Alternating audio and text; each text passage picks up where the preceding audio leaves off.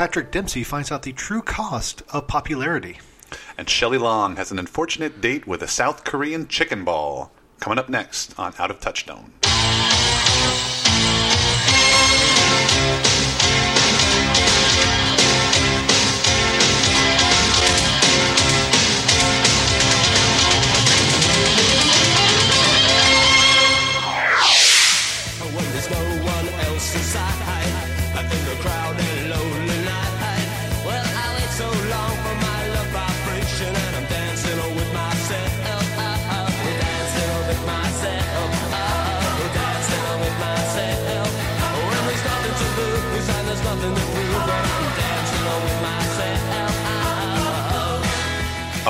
Oh, uh oh. Uh, another great song from 1987, Dancing with Myself by Billy Idol. I chose that song because, as we were going to talk about with our first movie, it's all about nerds, and I imagine that many of the nerds in Can't Buy Me Love were probably dancing with themselves at a lot of those high school parties. Chad, did you have to dance with yourself at some high school or junior high school parties? I don't think that's what that song is really about. Yes, it is, Chad. Yes, it is. Yeah, I remember high school dances, and yeah, I was in the corner a lot of the time. Me and I picture George McFly, you know, before Yeah. Lorraine shows Oh, up, yeah. right? Just kind of dancing there. Ah, yes. yeah, and I, I mean, I know you're about to introduce this this movie, but I, I'm going to throw out a disclaimer to the audience right now. This is one of my favorite movies all time, so this could be a five hour episode. If it's not, you can bet there are going to be cutting room floor excerpts that I will secretly release and leak to the media afterwards. This might be one of the first episodes where we're actually going to have to put like time code in the description, so you can say this is the third part of our discussion and the fourth part of this, because it's such a it's such a good movie. Uh, I don't even want to waste any more time. Um, like I said, we 1987 has been a, a great year for Touchstone so far, and I think they hit a home hit a home run with this next movie that's going to begin our episode. Uh, it was released on August 14th of 1987. It's Can't Buy Me Love. I think that's Ronald Miller. Didn't you like used to mow our lawn? Ronald's over in no man's land, and he's still alive. He's going from totally geek Totally chic. to totally out of control. I have moves. All I ever did was think about you. Say yourself. Don't change please me. Me change? Never. It's the comedy that proves a thousand dollars can buy popularity, but it can't buy me love. He's such a such a heartbreaker. I always like to look back at the director. That's yeah, usually it's where it starts, or, or a script, one or the other. Um, for this particular feature, it was directed by a gentleman named Steve Rash, and I read that he had grown up in Texas. He studied film at the University of Texas, and he started out shooting live sporting events before he moved on to music videos in their early form, like in the late '70s. You know, um, his first feature was a, a total labor of love. It's the Buddy Holly story, starring Gary Busey, and I think I'd read that that the Buddy Holly story was set up at, at one studio, and Gary Busey was supposed to have been the drummer in the film, and then Steve Rash wanted to do the feature, and they said, "Well, we can't. There's already another movie going." And then that fell through, and Steve Rash went to Gary Busey and was like, "Why don't you be Buddy Holly?" And then that that, that was that became huge. Gary Busey got an Oscar nomination. Uh, unfortunately, a few years later. Steve Rash made another movie, which was called Under the Rainbow, a, a notorious flop. Chad, you're familiar with that a, film? a critically overlooked film. Such, I mean, come on, you have Carrie Fisher coming off of Empire Strikes Back. You have Andy Garcia making his debut, I believe. Is it really? Chevy Chase, I remember. You have Chevy Chase right? coming off of whatever Chevy Caddyshack was probably Yeah, big, and yeah. Saturday Night Live, and then you have a cast. Well, I don't really know how I'm supposed to refer to them these days. Um, Little people? Munchkins. it was all about Well, they were literally the Munchkins, right? the right? Munchkins from, Wizard of Oz, and Yeah. Billy Barty is one of them, who is one of the greatest little people actors of all time. Yeah. I'll be a wizard, uh, Madmartigan. You'll see. That wasn't his line, but he, that's who Willow says it to. In Willow, yeah. I, you know, the funny thing is, I never even heard of Under the Rainbow, and I vividly remember when Comedy Central first started. It was called the Comedy Channel. This would have been, I, th- I believe, 1989, and they would show a lot of like stand-up clips.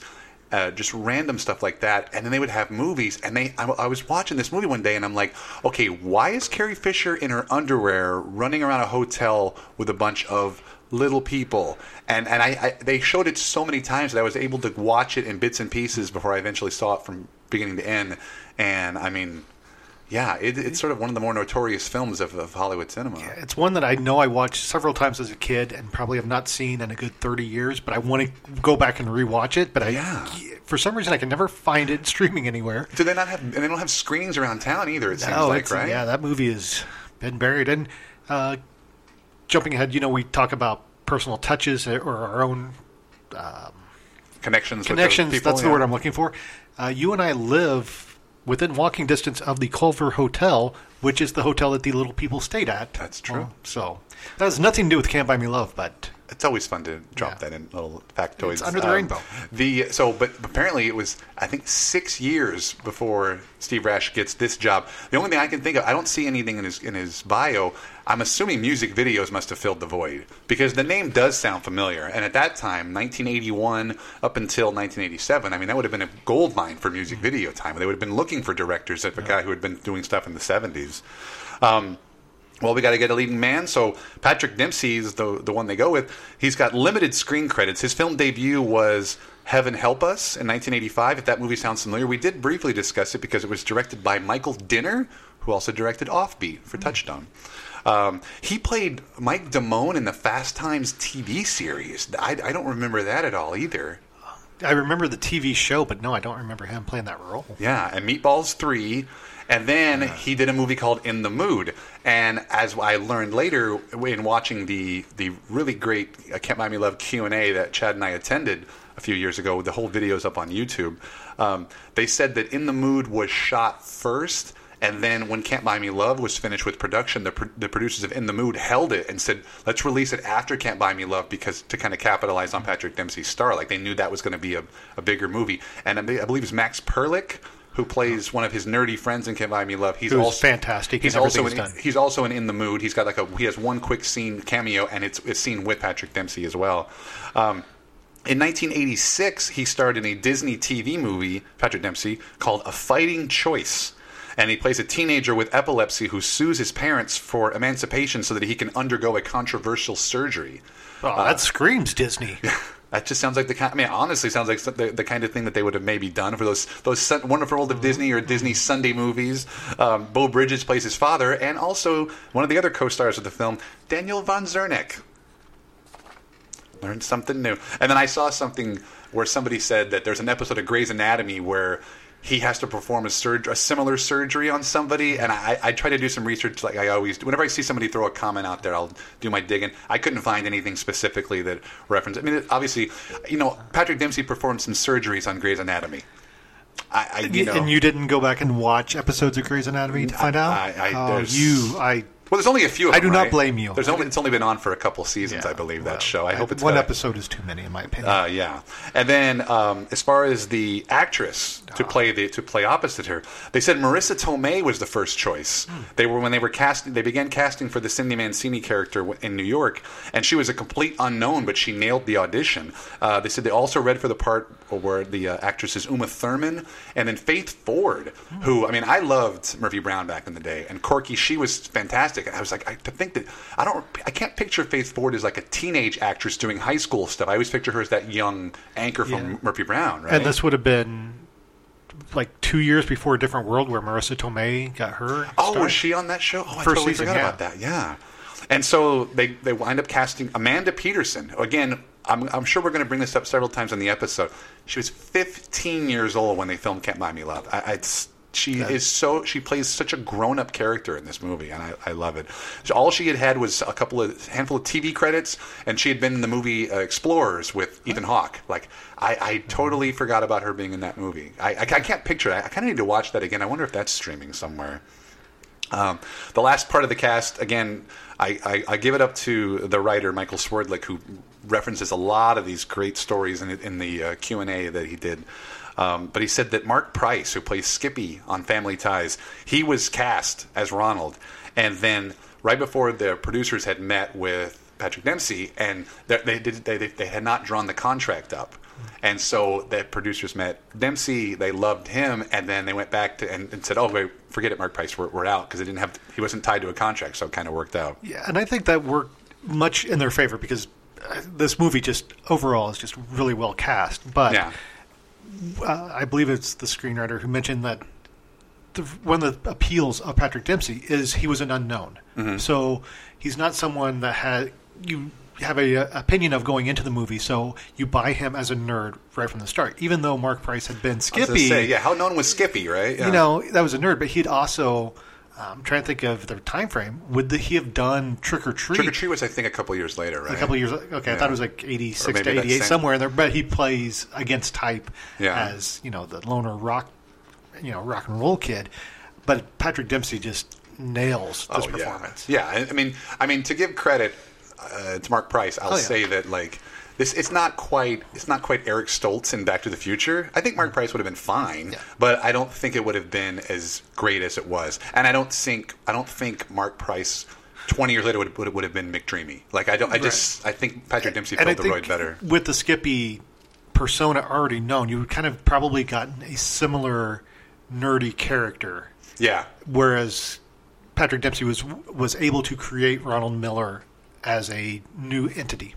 Yeah, and what's funny is we mentioned, you know, he mentioned he was in that movie In the Mood, and that movie's all about a young man who romances older women, and then he does Lover Boy a couple years after, Can't Buy Me Love, young man, you know, uh, romancing these married women. I, I just I find it funny. He's just he plays this nerdy guy, but yet he seems to be charming in a way that women kind of must have loved him. I I had an older sister who thought he was just so cute. It's so funny when you- you're like literally, you know, there's this scene in the movie where you see him shirtless and he's just he's like this scrawny kid, but yet I don't know, kind of winning. Um, again, we back, we're talking about location filming in the previous episode with with Stakeout in Seattle and Adventures in Babysitting in Chicago. Can't Me Love. We go back to Tucson, which was the set of one of my favorite, the location of one of my favorite Touchstone movies, My Science Project. There's even a scene um, where they visit the airplane graveyard, the same airplane graveyard from My Science Project. Just out of curiosity, I did look it up. The airplane graveyard is not open to the public, but every year in, I believe it's in October, they do a 5K, 10K run walk. I've already told my wife and you, Chad Smart, we are doing this next year. It's a Tucson is what an hour and a half flight from here. You know, October won't be unbearably hot. Maybe we can go see a, a minor league hockey game or something. But I would love to do just to, do the 5K walk and just walk around this graveyard and snap some pictures and, and say we're the, the place where two different Touchstone movies were filmed. Although technically, I had I believe I read that the scene in Can't Buy Me Love where they're walking around and they get in the helicopter hmm. and stuff that was actually done at another place that was another airplane junkyard which has since been closed down like maybe they couldn't get onto the actual base but i'm going to pretend it's that same base Same base. um, okay so Well- go ahead And I'm going to say, uh, it's being set in Tucson too. One of the stories I like is the character of Ronald Miller. His whole uh, persona is he's a lawn boy. He mows yards, and the writer uh, mentioned in that Q and A that you referenced that they got to Tucson, nobody has lawns. yeah So the only lawn that exists in Tucson was the lawn that they made in front of Cindy Mancini's house for this movie. and I saw. I believe that that house is like a it's like a clubhouse that's attached to a I don't know community center or a country club or something. Like you can you can go up to it. I mean, Chad, you lived in Tucson for a year, right? Uh, nine months. When you were a student, and I guess you didn't see any yards. I'm guessing, right? Not a whole. I mean, the campus had the quad, the you know the mall as we call it, which I grasp. But yeah, I don't trying to think about watering it. it My, constantly, uh, probably. I, I don't think my aunt and uncle's house had a had lawn. So No, no. The story I always tell people is I had a friend who was going to school at University of Arizona, and um, I, when I was driving from St. Louis to Los Angeles when I moved out here, I went to stay with him one night. I parked the car, and when I opened the car door and I got out, I walked into a cactus. There was a, the cactus was that close to the driveway, and I'm like, "This is this is Arizona. That's kind of what it is." Um, okay, so we got to get into the movie. The what I love about this movie, okay, we, we both spoilers, we both absolutely love this movie. Uh, the characters are so perfectly set up, I think, before the credits are even over. You get a feel for who Ronald is, who Cindy is, and just where their persona, where they, where their status is at the school. Like you see Cindy come up with all of her friends, and they've got they're, they're clearly the cool girls, and he's this nerdy guy riding the lawnmower. And I know, I mean, obviously you got the great Beatles song kicking it all off, and I think to just it, I love that song, and I love how it, it's used in the movie. But when you look at how what are we two three minutes into this movie the movie's only 94 minutes long and yet we already know who everybody is as we first get started Yeah, and I mean, I'm going back to the cast, and I know we'll touch on them more in depth here in, in a few minutes. But the first scene with Ronald, and then his his best friend uh, Kenneth, the great Courtney Gaines, he- one of my favorite ca- character actors of all time. And yeah, you just see that relationship between them, and, and they set up in basic dialogue about you know how it's their senior year, it's the last hurrah, they want to go out. uh, You know, Ronald wants to go out on top. He's tired of being kind of in the shadows, if you will. So this movie is just so perfectly set up. Yeah, and then like you said, the I mean, you mentioned okay, I'll take. I'll take a, a demerit for it again. You talk about Courtney Gaines and that character. I did make a note that said I thought his nerdy friends were a little too nerdy. But again, I mean, I knew those people when I was in school. I, I I'm not going to try to pretend that I wasn't one of them. But I mean, I wasn't exactly that. But I mean, I definitely. You know, spent had a lot of Saturday nights spent the same way they were spending. Maybe not with poker, but with video games, I guess. The good a good brew, a good A and W. good uh, uh, Jolt Cola or something along those lines. Um, and then, like I said, you know, Seth Green plays the little brother, and I, I just, I don't know, I, I found him kind of annoying. I, I, cheap comic relief in, in a way to kind of take you away from. I, every, it felt like every scene with Seth Green, you're just like, can we just get back to Cindy and, and Ronald and, and that whole thing with the high school high schoolers? Yeah, Seth Green's character is mainly there just to kind of drive along, you know, what's going on with Ronald, and kind of like that conduit. Kind of, he's kind of a conduit between the parents and Ronald. Like, Yeah. they they seem oblivious. Uh, I said they they remind me a lot of the parents from Better Off Dead, without being as wacky. But yeah, he's just there to kind of be like, "What's up with my brother?" Yeah, and like you alluded to, we mentioned it, 94 minutes. The pacing is just it's so perfect. It's lightning quick. The the plot seems natural. It's not incredibly rushed. You know, I mean, we the the setup is just okay. Here, here, I need a thousand dollars. Hey, I got a thousand dollars. I I, I kind of like you. I saw you at the mall. I'm gonna. She, this is my chance at popularity. And you know what, what I thought was interesting, and it, it raises a good question. Something my wife brought up was do you think he really liked her? Like, because do you think he paid the money because he wanted to be popular or because he liked her? And and it had me questioning him because I just assumed, oh yeah, like you know, the first first scene's got a crush on her, but it's like her big problem with the movie was that she felt like he only wanted her after he lost his popularity. And so you're like, no, that that does bring a good point because you know, it's it's set up as like this romantic comedy, but at the same time, you're like, I don't know, does he really want to be her boyfriend, or does he just want to use her for that popularity? Oh, that, that wow! I had not thought of that. Yeah, that- exactly, and I- right? And and thinking about it now, in you know ten seconds to make a comment on it, I'm going to say that he he may have had a crush, but he never. I don't think he ever thought he actually stood a chance Yeah. of dating her, and and because she's still technically with Bobby. You know, he might be off to college and an underdeveloped character that's only there to push the plot forward at times. But you can see, like, even in the scene where they're, you know, she wants to discuss the fact that she's getting feelings for him. He's all just about like, okay, how are we going to break up? He's like totally oblivious to the feelings that she's getting because Yeah. to him it's all, hey, I'm just using you to get popular, and now that I've got that, let's go our separate ways, and, and not in a bad way. Like he didn't, Mm-hmm. I don't think he wanted to, you know, toss her aside, but he just to him they had a contract. The contract's up. Let's move on. Yeah, and I- maybe it's just his his his element of being a nice guy, mm-hmm. and he doesn't know how he doesn't know how to behave around women that are that popular or that attractive. I mean, I do feel that when, when they do start dating, it does seem very genuine.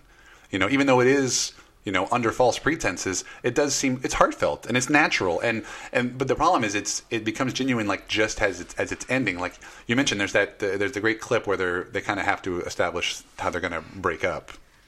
you know, I just mentioned it, but I one of the things rewatching this movie that kind of struck me is they're supposed to be dating for a month, but technically Cindy is still with Bobby, and her friends will ask her, "Oh, have you not heard from Bobby?" or you know, "What's Bobby doing?" So I don't know why the friends wouldn't be questioning her more, like, Yeah. "Hey, what's up with Bobby?" And then even after they break up, you see her with another college guy, Yeah, and it's like, That guy, that, that college guy seemed really forced in. I didn't, I didn't understand what that was all about because, again, like you said, she should still have been with Bobby. And I think it, it was just to give us scenes with her on the outside of the popularity circle, Yeah. and, and and being able to see how her friends are reacting and see that Patrick Dempsey was correct. Like as she made him popular, and her friends just took to him with no question asked. Yeah, and what was and what was so funny and, and also realistic is that Cindy becomes immediately jealous of all of her girlfriends. It's like, why do you care? You were just doing this for the for the money. You have Bobby and this other random college guy. But you know, I know we talked about it on a, a previous episode. The idea of of uh, adults behaving like children, like in Tin Men.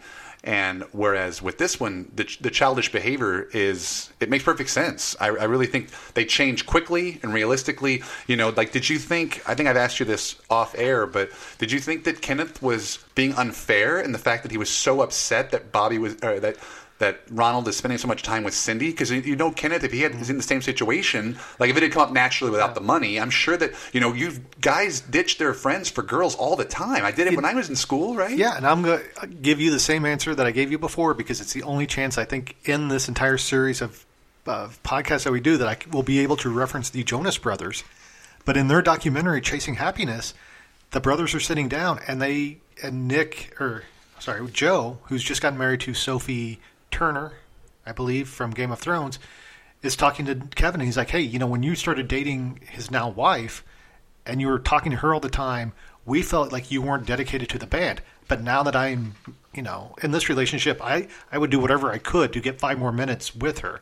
So, yes, if you're, it's natural. And if it's the friend, you know, especially in this situation with like the nerdy friends who aren't used to having girlfriends, you probably don't understand what Ronald's going through. But then I do think Ronald did kind of disassociate himself a little too much. Yeah. Like, you know, there should be, especially since they're all in class together, like, could be some give and take. But it when because the movie is only 95 minutes, you have to show Ronald being the complete jerk Yeah. for his redemption at the end.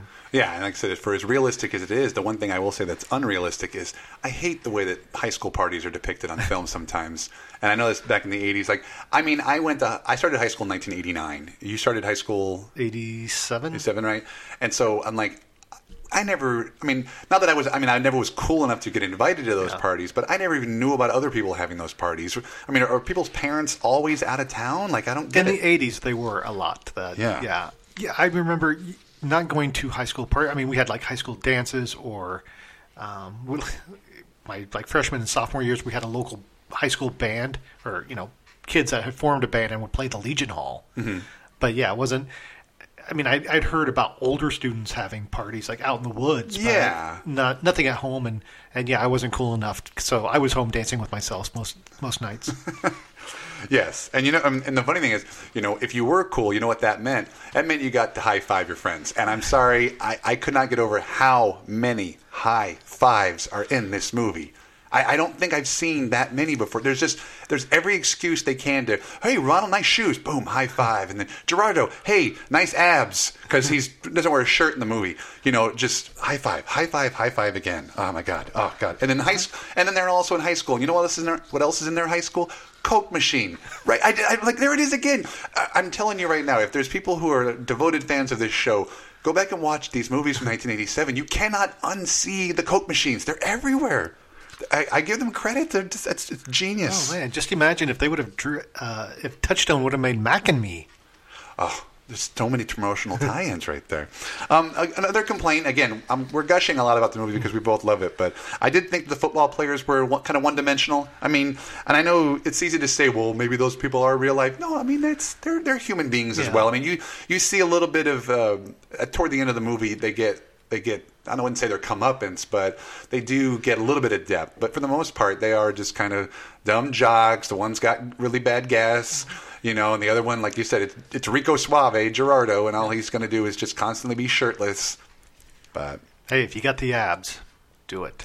and as you mentioned, And then you also have the other jock player who is just the total jerk. Mm-hmm. You know, he never took to Ronald, and then at the end, he is also the one that they used to be the catalyst of like, hey, we were all friends. we were all time. friends. Yeah. And then, as you mentioned, um, I think what maybe could have brought this movie even higher, in, in my opinion, was maybe we, we should have had more set up with Bobby.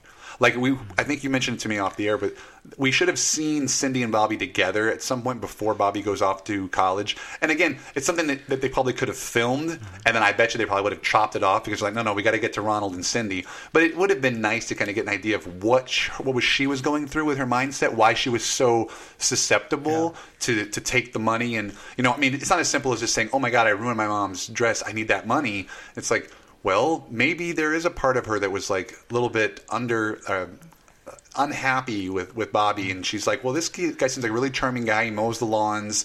You never know." Well, and to that point, we we never see the relationship between the mother and Cindy seems to be more of sisterly. And you, you Yeah. know, the mom says, "You know, I told you no, you can't borrow it," but we've never seen any type of real parental punishment or even parental actions from the mom. So we don't know why Cindy is so, you know, stressed out about uh, ruining the dress, other Yeah. than ruining it. Like, could she not slip it? uh, You know, take it out of the closet and try to earn some money, and then replace it later, and maybe try to get away with it that way? Well, yeah, and I- and what's funny is, I mean, that's, that seems to me like it might have been some scenes that were deleted because they they do a good job of showing how like Ronald's family is like this ideal family, whereas Cindy's the rich people a little bit dysfunctional, mm-hmm. right? Where the mo- mom's got those random boyfriends and you know, but then like the parent characters are a little underdeveloped, which is fine if for for a teenage film. You know, the director kind of wisely chooses to focus on the kids, but then when Cindy and her mom had that bonding scenes toward the end, and I think Cindy's mom gets one of the greatest, the great lines of the film when Cindy is talking about like when, when Ronald's calling and, he, and Cindy has to like kind of keep pretending, oh, I'm not here, and then and then she's describing like, well, Ronald's not cool anymore, and then the mom basically says like, well, I, I don't, what, he's a geek now. I thought he was cool. Why, why do you not like him anymore? And she has a, she ends with a really good line. First he's a geek, and then you start going out with him. And then he's a geek again. Honey, I don't know what a geek is. I guess at the present time, a geek is Ronald Miller. Who says? One of the more, more famous uh, factoids about the movie is the fact that Paula Abdul is gets a choreographer credit. Um, she apparently designed the African anteater ritual. And I read how she had wanted it to be culturally sensitive, and she kind of studied the dances of of of the the region, I guess. And it's it's funny because that's one of those we talk about how like with Adventures in Babysitting that everyone remembers. You know, don't f with the babysitter. If, if people remember the opening credits, I think people still. If, it's funny if you're talking to someone, you reference the African anteater ritual, they immediately kind of know, oh. Can't buy me love, right? Oh, do you yeah. remember remember anything more about that dance? And I just I do like that line where Seth Green when when he walks away and Seth Green just looks at the TV and goes, "Well, that ain't Dick, Clark." Yeah, and I wish I would have noted noted this for the podcast, but uh, I would like to go back and see which wrestling match Seth Green is watching uh, at the beginning of that scene. But yeah, the African anteater ritual is such a uh, iconic, and, and I use the word anytime. Disclaimer for future episodes. Anytime I say iconic or classic on this episode, I am not talking in the general scope of the Academy or the, I'm talking as a child of the 80s, these are the movies that stuck with us. These are the movies that, that shaped us. So that African anteater ritual is just an iconic scene. I told you if we do the 5K in Tucson, when I cross that finish line, Oh, yeah. I'm doing the African anteater ritual dance. I would totally do that. Yeah, and what's funny is Chad and I just got a text message uh, this over the weekend from our friend Pam, who saw Paula Abdul in concert, and she said that they showed like a choreography montage during the show, and it included clips from Can't Buy Me Love. Uh, but ultimately, my favorite part of the whole film, we talk about how the pacing is really very well done, and then you look at the three act structure. Okay, what's going to get us from the second act into the third act? Well, the end of the second act is the New Year's Eve party, where Bobby shows up. Bobby finds out that, that he was paid, that, that, that Cindy was paid, and, and says, you know, that makes you a prostitute. And then Cindy has this really great kind of monologue. You know, she's supposed to have been drinking, but yet, again, this is a 15 year old actress who plays drunk very well. And I don't know if you remember or not, but after the breakup happens and they show the party and, and Ronald's across the room and Cindy just turns and looks at him and just just points and goes you and it just all she just says how is she going to emote that much in that one word but that scene and that monologue is absolutely devastating You! Even Bobby thinks we went out. Great, huh? Ha! All of you thought we were a couple. What a joke! Ronald Miller paid me 1,000 bucks to pretend I liked him. What a deal, huh? $1,000 to go out with him for a month. This guy. Oh, God. He bought me. And he bought all of you.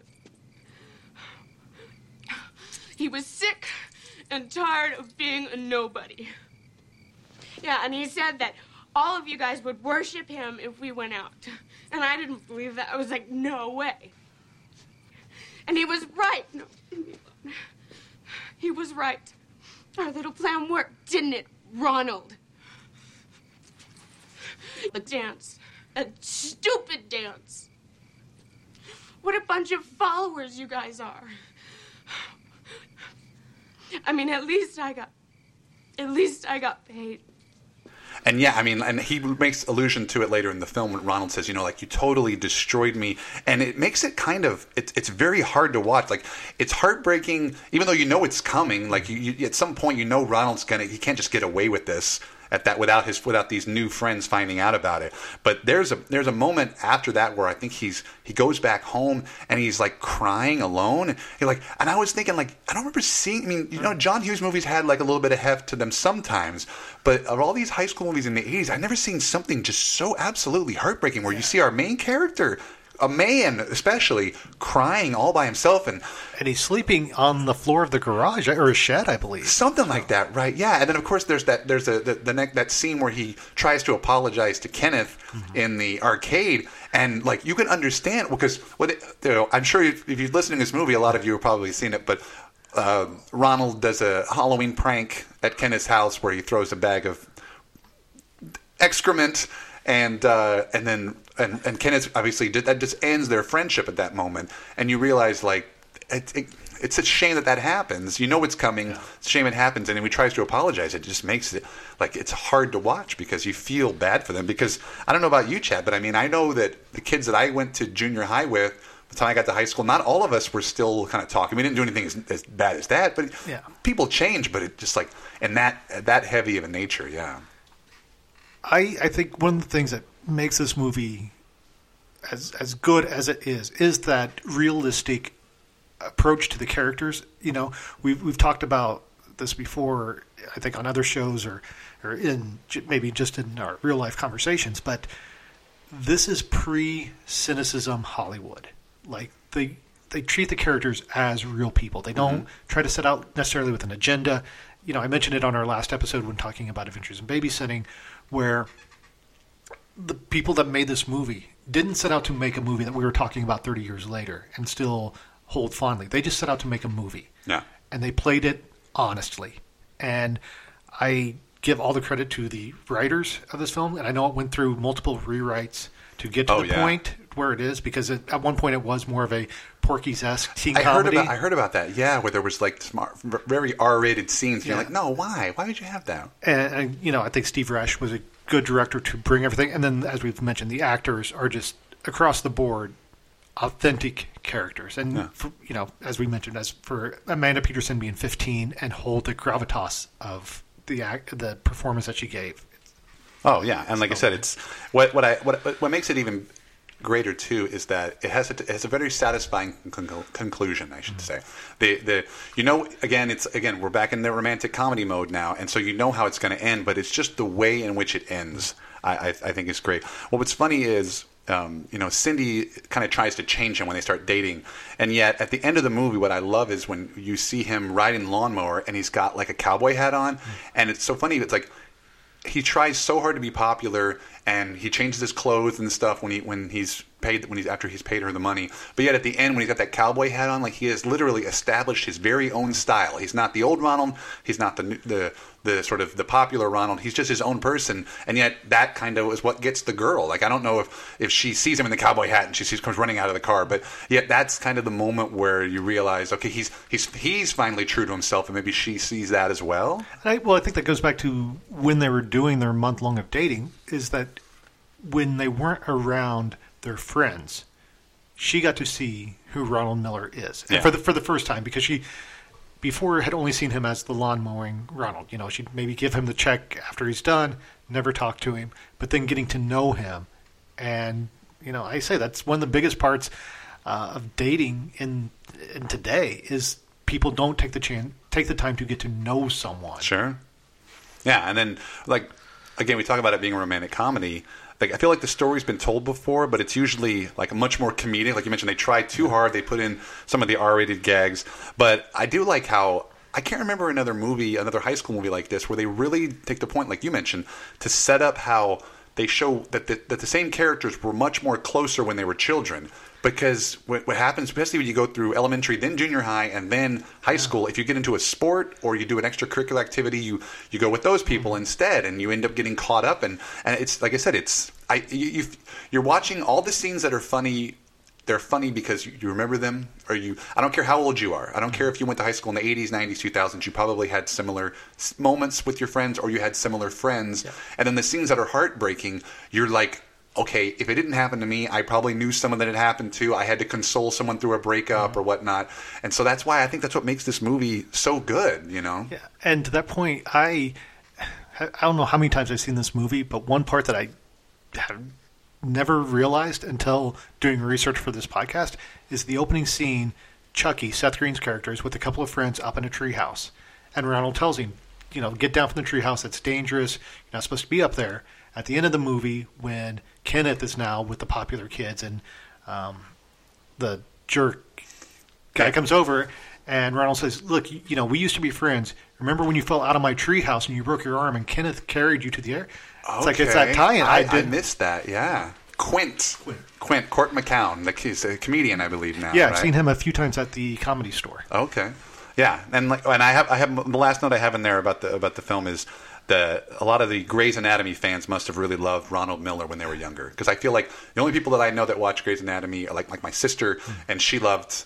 Uh, Patrick Dempsey, you know, I remember him from movies that he did a little bit later in the '90s, and then I never saw. He's going to come back to uh, Touchstone. I think Sweet Home Alabama is a Touchstone film, so we'll see more about that. Um, I'll save you. You save this for the end, but I'll go ahead into it. The movie was remade, of course, in 2003. Uh, it was called Love Don't Cost a Thing. Uh, I I never saw it. I remember there being a really clever reference to it on the uh, one of my favorite TV shows, Community. Okay, cool. So you guys are gonna Can't Buy Me Love Me, right? We're gonna what you? You're gonna Can't Buy Me Love Me. You know, transform me from zero to hero, geek to chic. Oh, he wants us to love Don't Cost a Thing him. Can't Buy Me Love was the remake for white audiences. That's so uncomfortable when they do that. I can't believe it didn't insult me. All right. Nobody here is can't buy me loving or love don't cost a thinging anyone. Because we've all seen enough after school specials and Fat Albert to know that Abed only needs to be himself. But then you know, Chad Smart did see it. So Chad, I'll give you you take the floor now. Tell us if you what you remember about Love Don't Cost a Thing. Yeah, I watched this a few months ago in preparation, knowing that we were going to be discussing this and having never seen it. I'm like, was just home one night, like, oh, looking for something. It was on Netflix at the time, and it's pretty much a beat for beat remake. They do change things up. Like instead of being the football player, he's now in the NBA, and so the seasons are changed. So instead of being a New Year's uh, New Year's Eve party that the breakup, it happens at senior skip day, and they're at the beach. Oh, okay, okay. Uh, the the probably the biggest change is instead of the younger brother, there's now a younger sister, but she's not really a part. It's more the dad who's played by Steve Harvey, and he's trying to be the all cool ladies' man teaches his son Nick Cannon Oh, okay. how to like because there's like a scene where he's like trying to teach him how to open a condom with one hand, and it's Really? just, yeah, it's not good. Uh, I wanted to go back and rewatch like the third act of the movie to see how it tied in, but unfortunately, it was gone from Netflix, so I don't remember exactly. But it, it's, I think it is more of what we said the typical teenage comedy is than what Can't Buy Me Love was. Like I don't think it. Had, Oh, yeah. I don't think it had the heart and the soul because it was kind of a cash grab remake. Yeah, I mean, and I think the screenwriter Michael Swerdlick said that he was brought in like as a consultant on it. They, you know, he didn't really have a hand in it. Uh, we talk about the presence of the touchstone touch. I mean, there's some very slight sexual situations. I love the scene where Ronald loses his virginity. I think it's it's really funny in the bathroom with the with the Iris. Is that I think that's, that's her name. You know, and there's a couple brief instances of foul language, some iconic scenes. I, if we talk about the, the scene in the arcade, I, I remember one, whenever you show it on, and they show it on TV, and the Kenneth character says, "You hit on my house," and I'll let you at home guess what he says in the actual film. Uh, but you were just saying with "Love Don't Cost a Thing." I have a note that says uh, high school hijinks that would probably be more raunchier in current films. You know, Well, you talk about Iris. Um, do you know who Iris was? she was, I, I believe, is she was she a Playboy playmate? So this movie has two Playboy playmates in it. Okay. Iris is played by, and I hope I pronounce this correctly, Devin DeVasquez. Uh, she was a playmate in June of 1985 and apparently dated Prince around that time, which has nothing to do with Can't Buy Me Love, just a cool little factoid. Prince, man.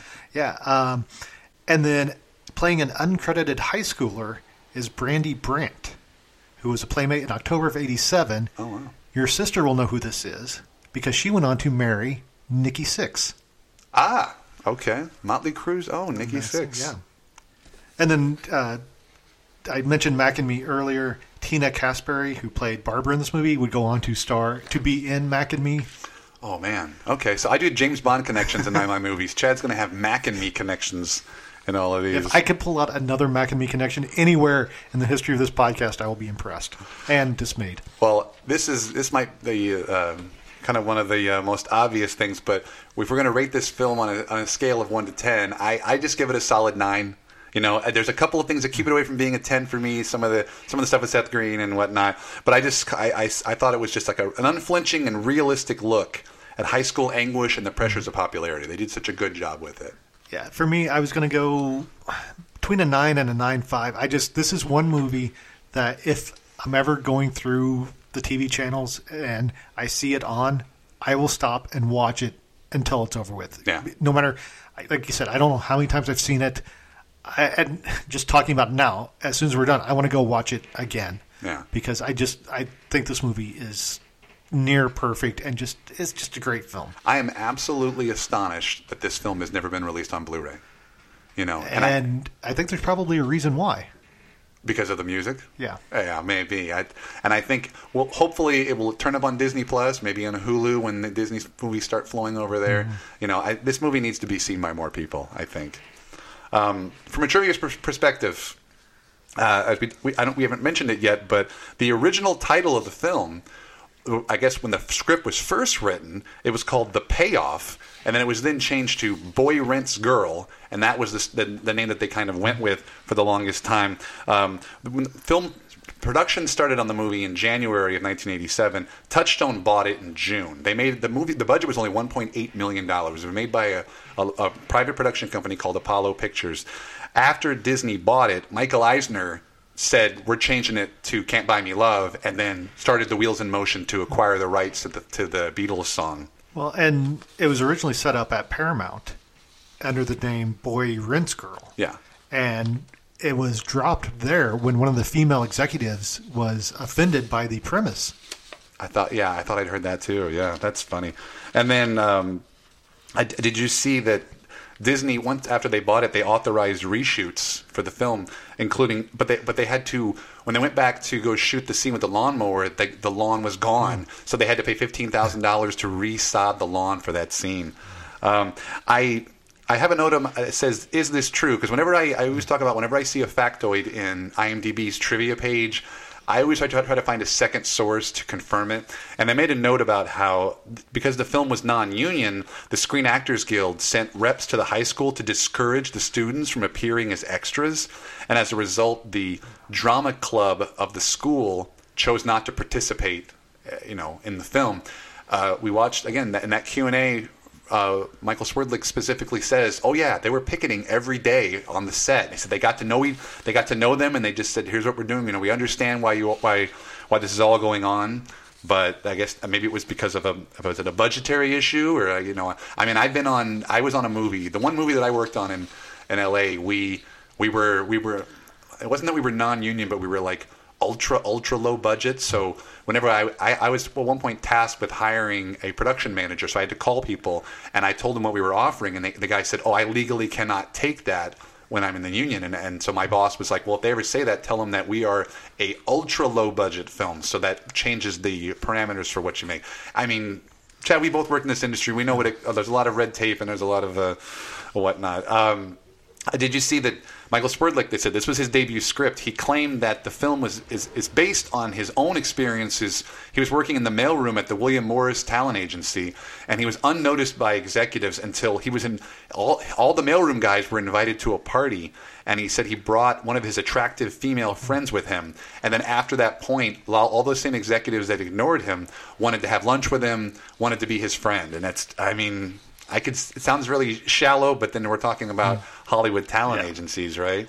Um, the uh, I think we we alluded to it already, but the most expensive part of the movie, the the writer mentioned, was the uh, the rights to the Beatles song "Can't Buy Me Love." Yeah, which I found this article from uh, 1987 in a newspaper called The Morning Call. I believe it's a local Pennsylvania area because Steve Rash is from the Pennsylvania area. I believe, or not sorry, Swerdlick. Swerdlick, yes, Okay. the writer. And this mentions that the current Beatles revival, which was going on in 1987, uh, with the 20th anniversary of Sgt. Pepper's Lonely Hearts Club Band, uh, was not a big marketing factor in the in the changing of the name. It was uh, said, "quote Surprisingly, in our informal research, kids have no idea that "Can't Buy Me Love" a song, much less a Beatles song. It's amazing." Um, Interesting. Oh, and it is Steve Rash. I think he had moved to Pennsylvania. moved with into- it, yeah. okay. Um, and the title was changed to "Can't Buy Me Love" at the suggestion of Disney chief Michael Eisner, and he's the one who got the ball rolling to get Michael Jackson, who owned the Beatles publishing rights at yeah, that time. he bought him. He Michael Jackson bought the Beatles rights in 1985. Uh, it cost 125 thousand dollars to license the song. And Swerdlick mentions in the Q and A how there were there's stipulations around the music, and it has to do with like he said they could only use like 18 seconds. You can only use 18 seconds of the song in the trailers, and the TV spots you had to use even less. And there was, there, you know, and so they get their money's worth. It plays in the opening credits and in the closing credits, and it just it's such a perfect. It's I think it's perfectly used in both instances.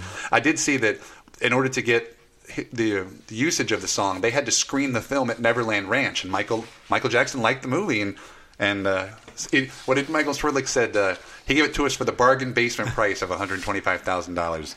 Uh, I asked you this off the air, Chad, and I, I've talked to my wife about it because she's a big Beatles fan. But I wonder if Michael didn't own the Beatles music, and if the Beatles still did, would they have licensed it? Because it seemed like the Beatles were notorious for not. They did not want their music used, and it, it's. I think it's kind of a missed opportunity if they if they hadn't used it. Would you still want "Boy Rents Girl"? Or would Michael Eisner have chosen a different song to be the title of the film?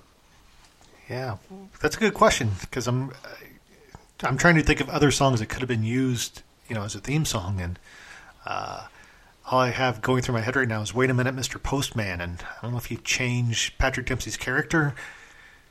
Yeah, probably not. Sure, uh, but yeah, I don't know. That's a good point. I, I hadn't even thought about the fact that if the Beatles, because I know like Led Zeppelin would not will not license their songs for anything. So maybe, Beastie, Beastie Boys, right? Isn't Adam Yauch and his will? It was just like you can't you license any of their music, supposedly. even if it's for an album called "Ill," you can't license it. Um, one, the last uh, trivia factoid I had, which I thought was interesting, was okay. So we've talked about this before. We'll get into it when we talk to, to our personal connection to the film. But uh, I believe it was 2011. Chad and I went to a midnight screening of Can't Buy Me Love that had the writer, several of the actors, no Dempsey, no Amanda Peterson, but that Q and A, and it's on YouTube in its entirety. It's about 45 minutes long, and it is fascinating. The stories that they all tell, it's so good. If you like this movie, it's so much. It's much more insightful, and it makes you wish there was some sort of like a commentary track that that you could get. Um, Michael Swerdlick tells this like five minute story about how the movie got made, and I, I can't put the whole thing in here, but I'll, I'll just kind of crib it really quick. He says that um, uh, this Apollo Pictures, he was asked to rewrite a motocross film that they were making called Winners Take All. That film featured Courtney Gaines and Gerardo Mejia. Um, his agent sent them the script to Boy Rent's Girl just as a sample of his work. And they immediately dropped the idea of him rewriting the motocross film and said, well, let's make Boy Rent's Girl instead. While they were filming the movie, an unemployed friend named Chris Zarpis visited the set. He actually has a cameo in the film as well. And then, after the film was sh- finished, he got hired by Chris Zarpis got hired by Disney in their newly formed acquisitions department, and so he brings the idea to Michael Eisner and Jeffrey Katzenberg, and they screen the film with the writer Michael Swerdlick and his family at the time. His family's visiting, and it just so happens that he's screening the film with his family, and then at Eisner and Katzenberg walk in. They they watch the first three or four minutes. They laugh three or four times. They walk out. They buy the film uh, the same day for uh, I believe it was for six million dollars. That, it's it's one of those random, only in Hollywood kind of moments. And I believe, as of this, uh, you know, 1987, this was only the second non-Disney produced film that Disney released. Oh, yeah. You know what the other one was? Shoot. Benji. Benji the Hunted? Hunted, Yeah. which also came out in 1987. Yeah. And I guess technically, yeah, I was looking at that too because Ernest goes to camp, but then I think they Touchstone promised them money Mm. and said, "Make it on your own, and then we'll give you money when you're done with it." We've sat here for I don't know how long gushing about this movie. There is one person who did not like this movie, and I, um, I don't know how I feel about this, but I'm going to give you Roger Ebert's one star review of the film because, as I mentioned, I like to go back and look at the critical response. Here's part of his review. Can't Buy Me Love makes American teenagers look like stupid and, and materialistic twits. That would be all right if the movie were aware of itself and knew what it was doing, if it were a satirical comment on our society, but this movie is as naive as the day is long. It doesn't have a thought in its head and probably no notion of the corruption of, at its core. If Can't Buy Me Love had been intended for a satirical look on American values, if cynicism had been its target, we might be onto something here. But no, on the basis of the evidence, the people who made this movie are so materialistic, they actually think this is a, quote, teenage comedy. Can't they see the screenplay's rotten core? And this goes back to what I was saying earlier about I think it works because it's not cynical. Yeah. So, Roger Ebert, I do not trust your opinion on movies anymore. You also didn't like North. Oh, well, and correct me if I'm wrong, but didn't Ebert like Love Don't Cost a Thing?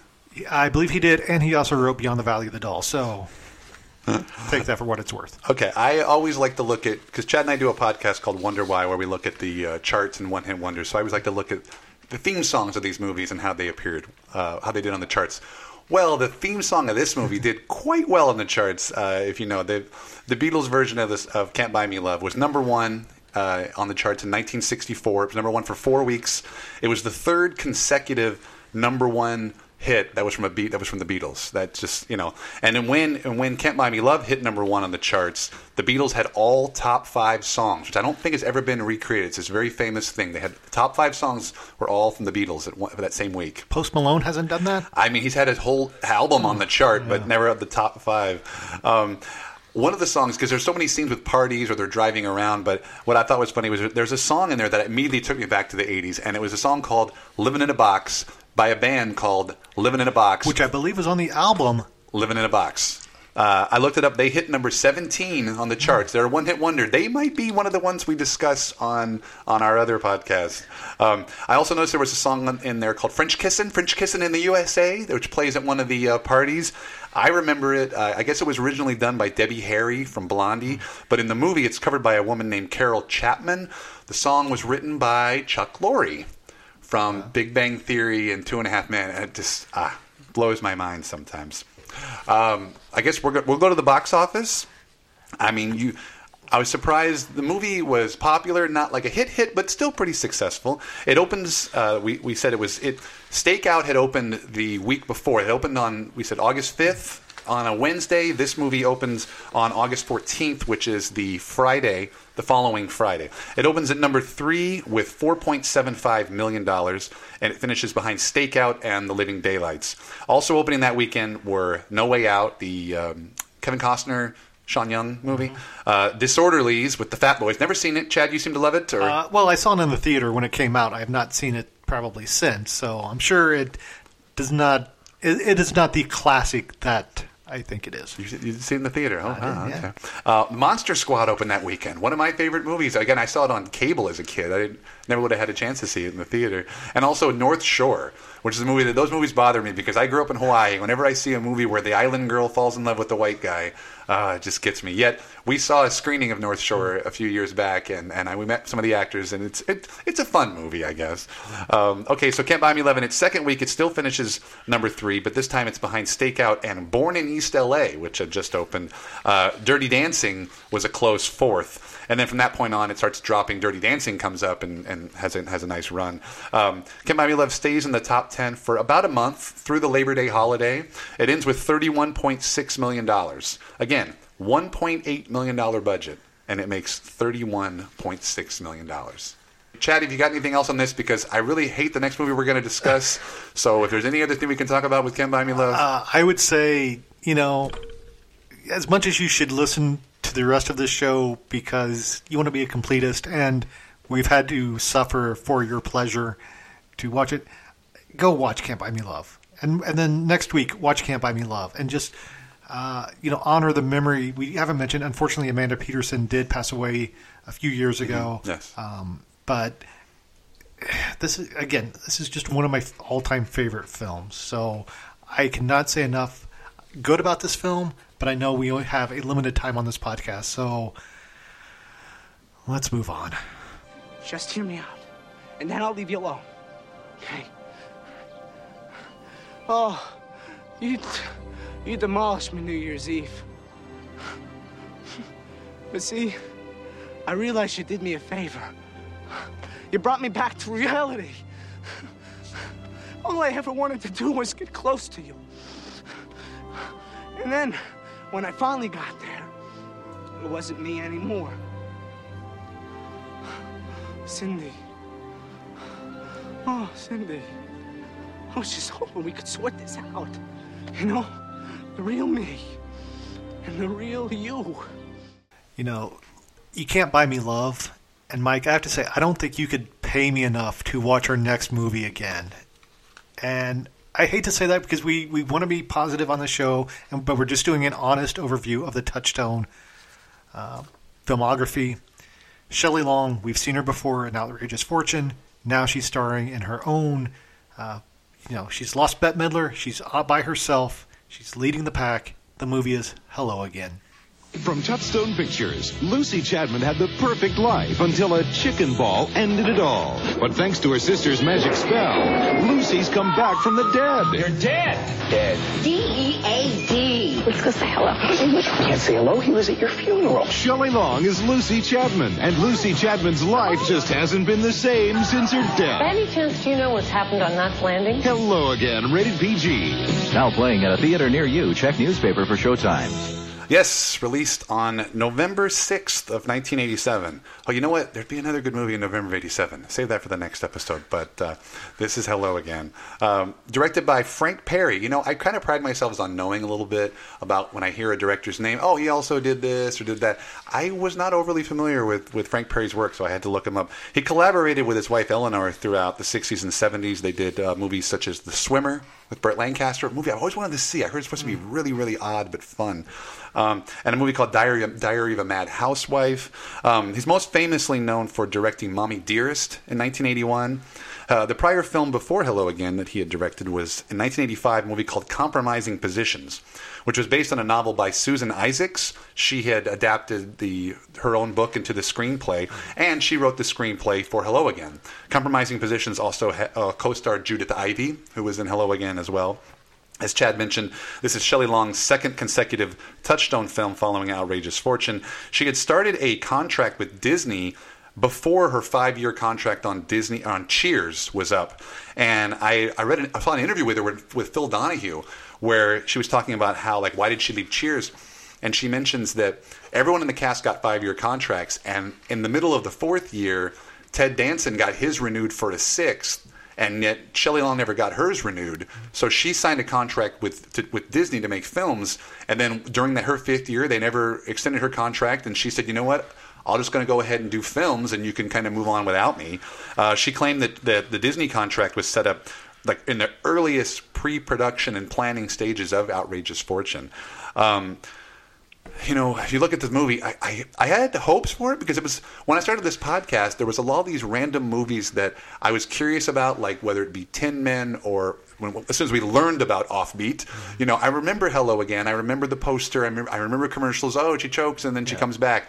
And so um, I was just astonished how unfunny it was. Well, let me jump in here because I have a feeling we're not going to have a whole lot positive to say about this film, and we'll try to be nice, but yeah, yeah.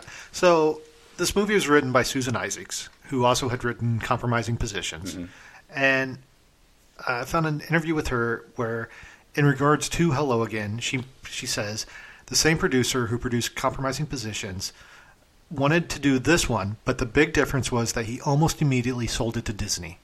They were heavily involved. I wound up collaborating with them and sabotaging my own script. It went from being a joyous thing to something that was more studio driven.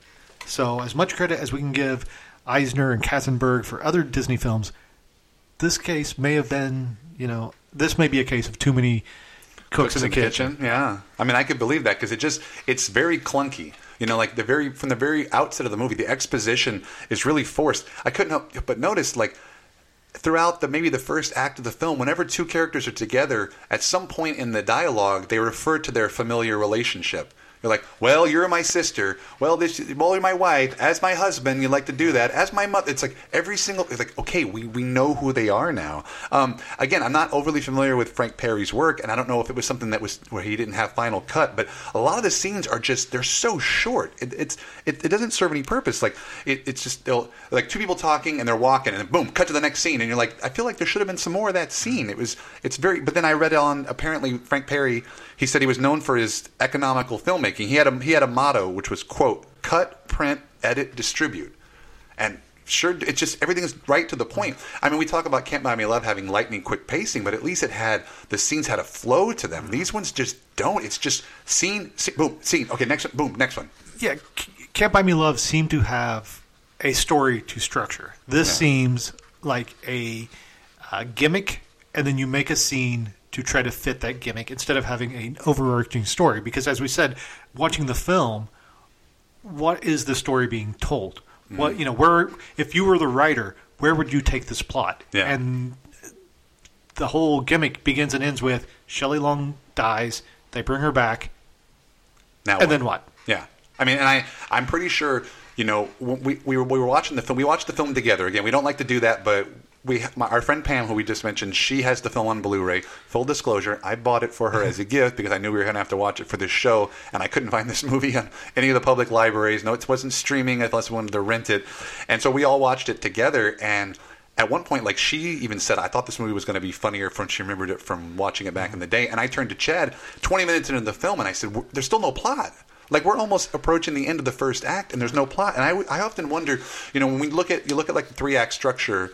I often when I studied screenwriting, they, they said you know something should happen in the first ten pages, and then something has to happen at the end of the first act. And the way this movie is set up, like the first act is just them kind of setting up her daily life in a very clunky way, and then she dies at the end of the first act. And I'm wondering, like, would it have been better off if she would have died earlier?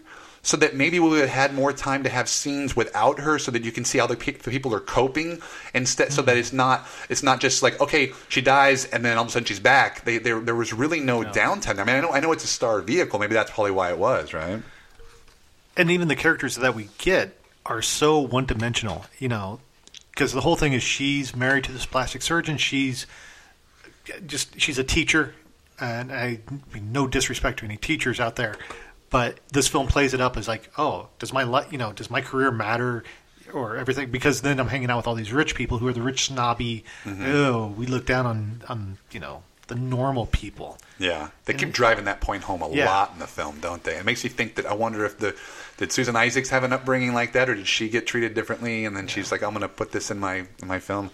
I don't know. Very generic. Yeah. So as you mentioned, she she she dies at the end of the first act. She finally gets resurrected. Her sister is the eccentric one who does all these incantations and spells, and so you know, I think it's a missed opportunity because when she is finally resurrected, the her sister's at the at a graveyard with her, and when she brings her back, like she has no recollection of, of any of the time that she was gone. Zelda! Zelda? Hello, wake up. Oh, yeah. Are you all right? Hello? What's wrong? Are you in a trance? Am I in a trance? How did we get here? Oh, you're having a good time. I'm happy for you. I can't say as I feel the same way. It's kind of bizarre here, so, you know, ugh, spooky.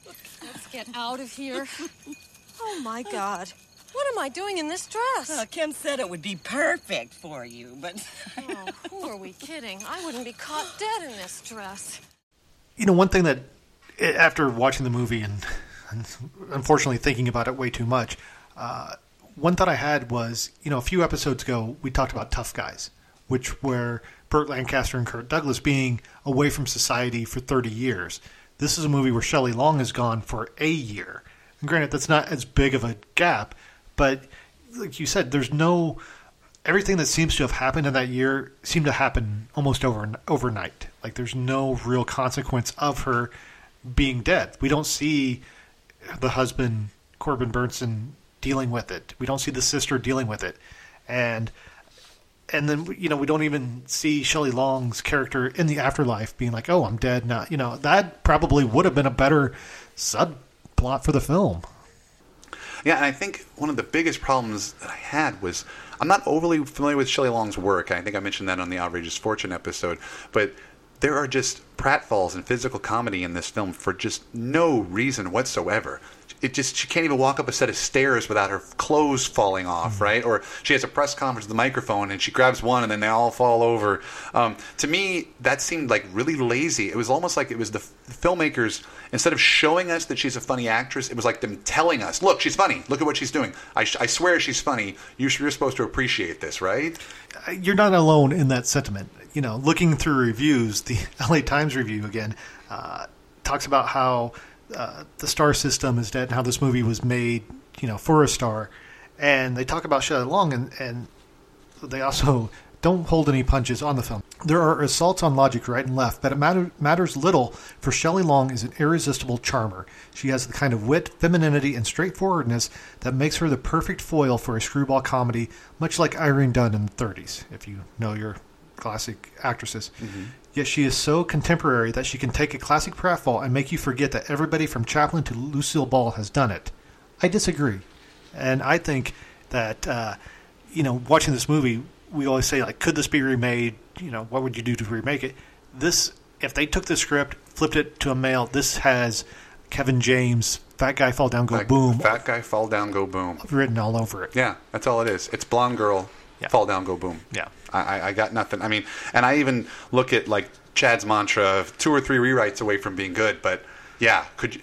I would talk about could you make a sequel or a remake? Like I, I don't, I don't. Know. I don't want you to. I, I I don't. don't we don't. You don't. Nobody. Nobody asked for that. You know. Again, trying to be mean, but it's there's not a whole lot redeeming about this. Um, before I, before we finish it the discussion i will say the uh, to touch don't touch it's a pg film but yet like in the first 30 minutes you see Shelley long in her in her underwear her old lady frilly white underwear like three different times in the first half hour of the film just for no excuse she's just just changing right in the middle of, on screen like do we, do we really need to see that? I don't know.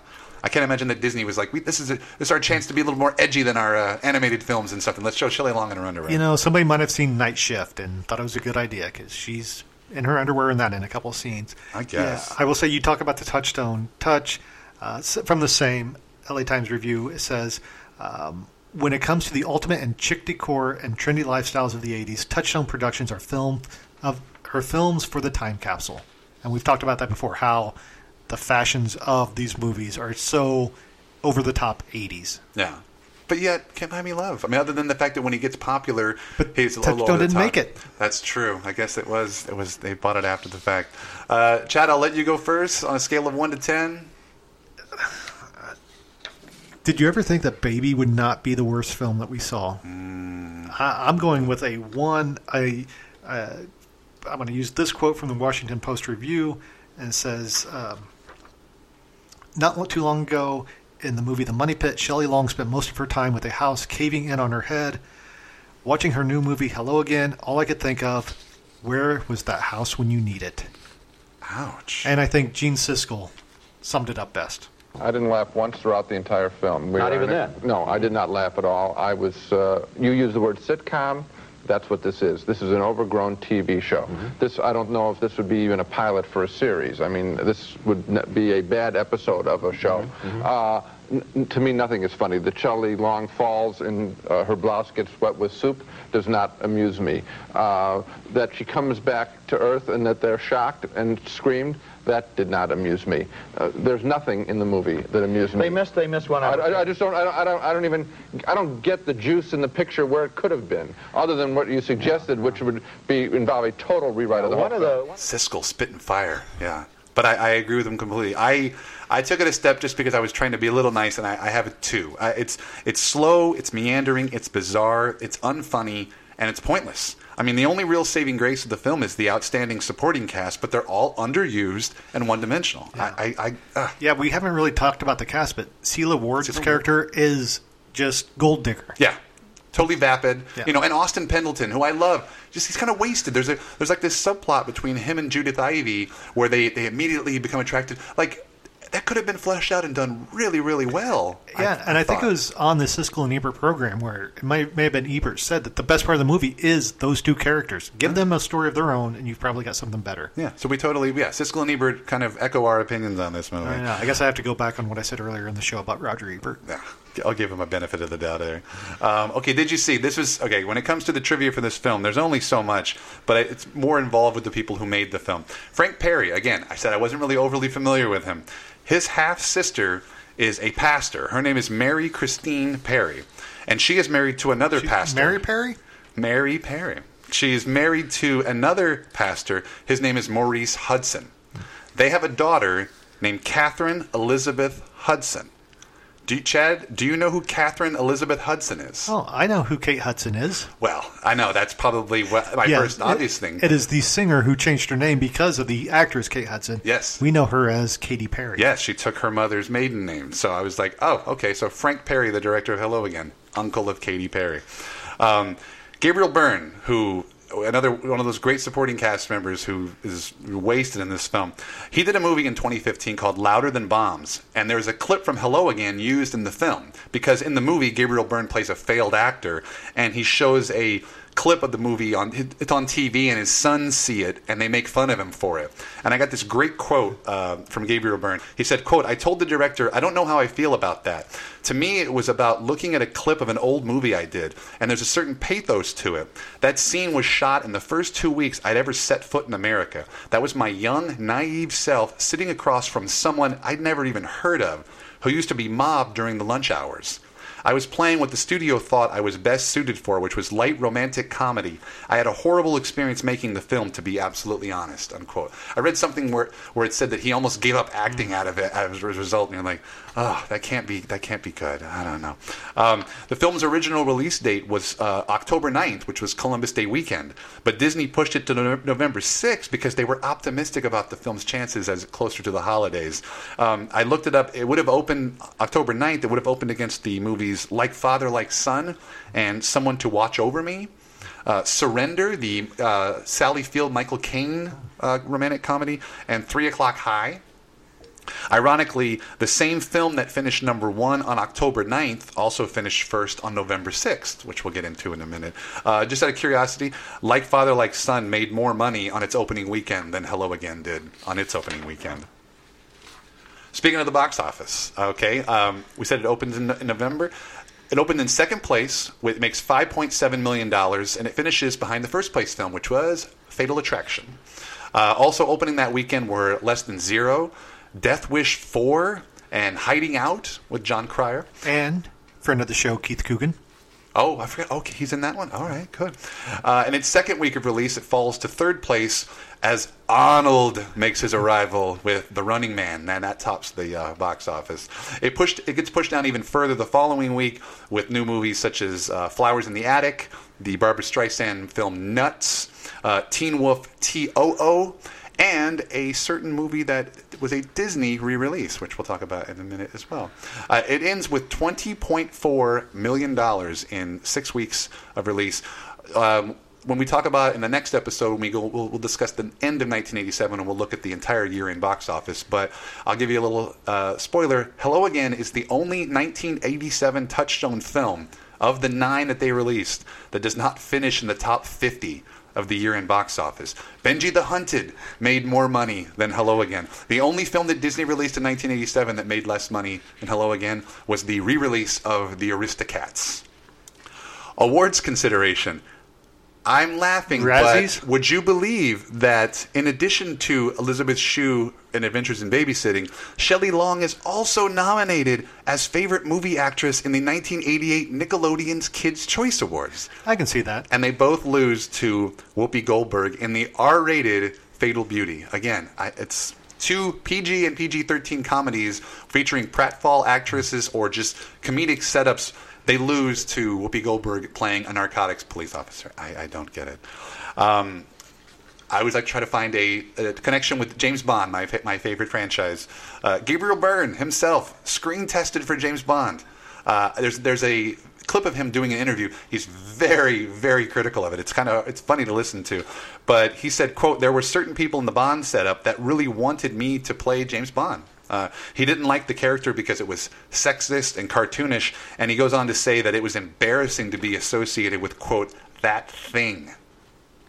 I'm guessing this would have been after Roger Moore had played Bond, so probably still in the cheesy aspect as opposed to the uh, Timothy Dalton or Pierce Brosnan Brosnan era Yeah. of Bond. Oh my God! So, can we say goodbye to Hello Again? We we never should have met. We should have remained strangers. So when you look at both of these films for, from a touchstone perspective and how they fit into our, our Disney ideal, honestly, I think Can't Buy Me Love is like the quintessential touchstone film. Even though it's produced by somebody else, it just seems like the kind of movie that they would have been wanting to to release to teenagers and get them to enjoy it, so that they could, so that what what would we say that.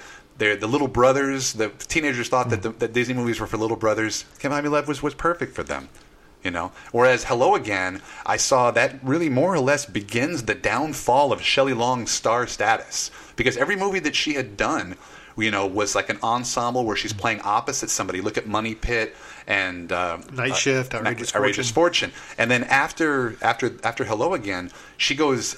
A year and a half before she does Troop Beverly Hills, and that bombed. And if you look from her career on that after Troop Beverly Hills, she only does TV movies, and then essentially the Brady Bunch movie, and where she's playing a t- more or less a TV character, right? So, yeah, it's I, I you forget what a, what a small microcosm Shelley Long's star status was in that brief period in the late '80s.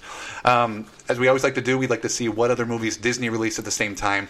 No original stuff, but in, on November 20th, the week before Thanksgiving, there's a re-release of Cinderella.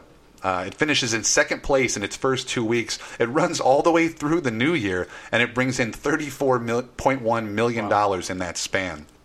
We always like to kind of mention our personal connections with these movies, as we've alluded to several times. Uh, in, in 2011, Chad and I went to a reunion screening of Can't Buy Me Love at the New Art. Still one of the, my favorite screenings we've ever been at. Um, a few years after that, I was at a movie theater, and Gabriel Byrne sat next to me, and um, it was it was a screening of a, of a retrospective about this TV show called Night Flight, which was a show in the in the 80s that showed music videos and animation.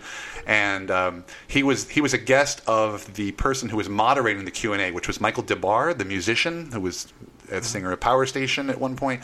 Um, and so the two of us are sitting next to each other, and during the trailers. They showed a trailer for the Who, the Kids Are All Right concert film, which they were going to show at the theater later.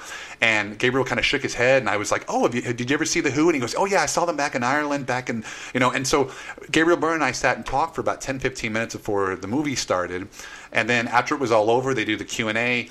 And then I kid you not, what's still one of my favorite experiences. I could talk about it for forever, but Gabriel Byrne and I sat and talked for a good 20 minutes, and we talked about. Um, filmmaking in general. Like I've always learned, if you meet a celebrity, don't ask about themselves. So I spent a long time before I actually brought up the usual suspects because I was working at MGM and I mentioned that something I get a lot of work, a lot of orders for that movie, and we just went back and forth. And he was talking about, oh, could they make this movie nowadays? Could they make this movie?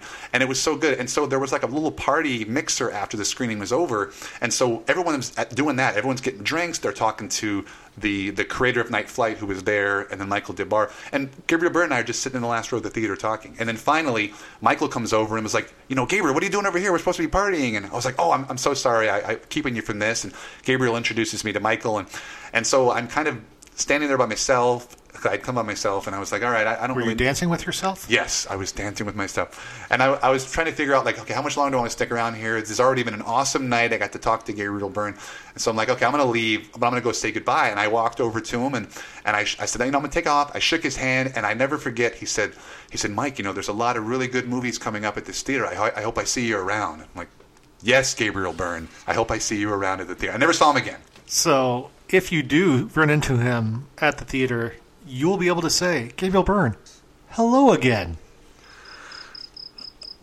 Do we have? We still have the cricket noise? I think we still have that on, on, on file somewhere. We have to drop that in there.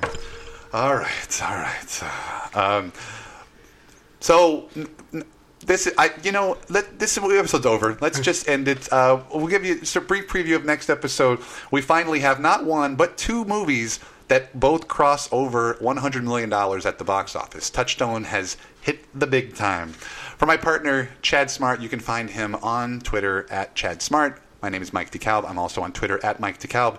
You can find Out of Touchstone on Twitter at Out of Touchstone. We are also available via email, out of touchstone at gmail.com. Out of touchstone.com is the website. Ah, let's talk about some good movies next next time out, Chad. Well, we wouldn't want to damage your reputation. This is Out of Touchstone, and we are out of time.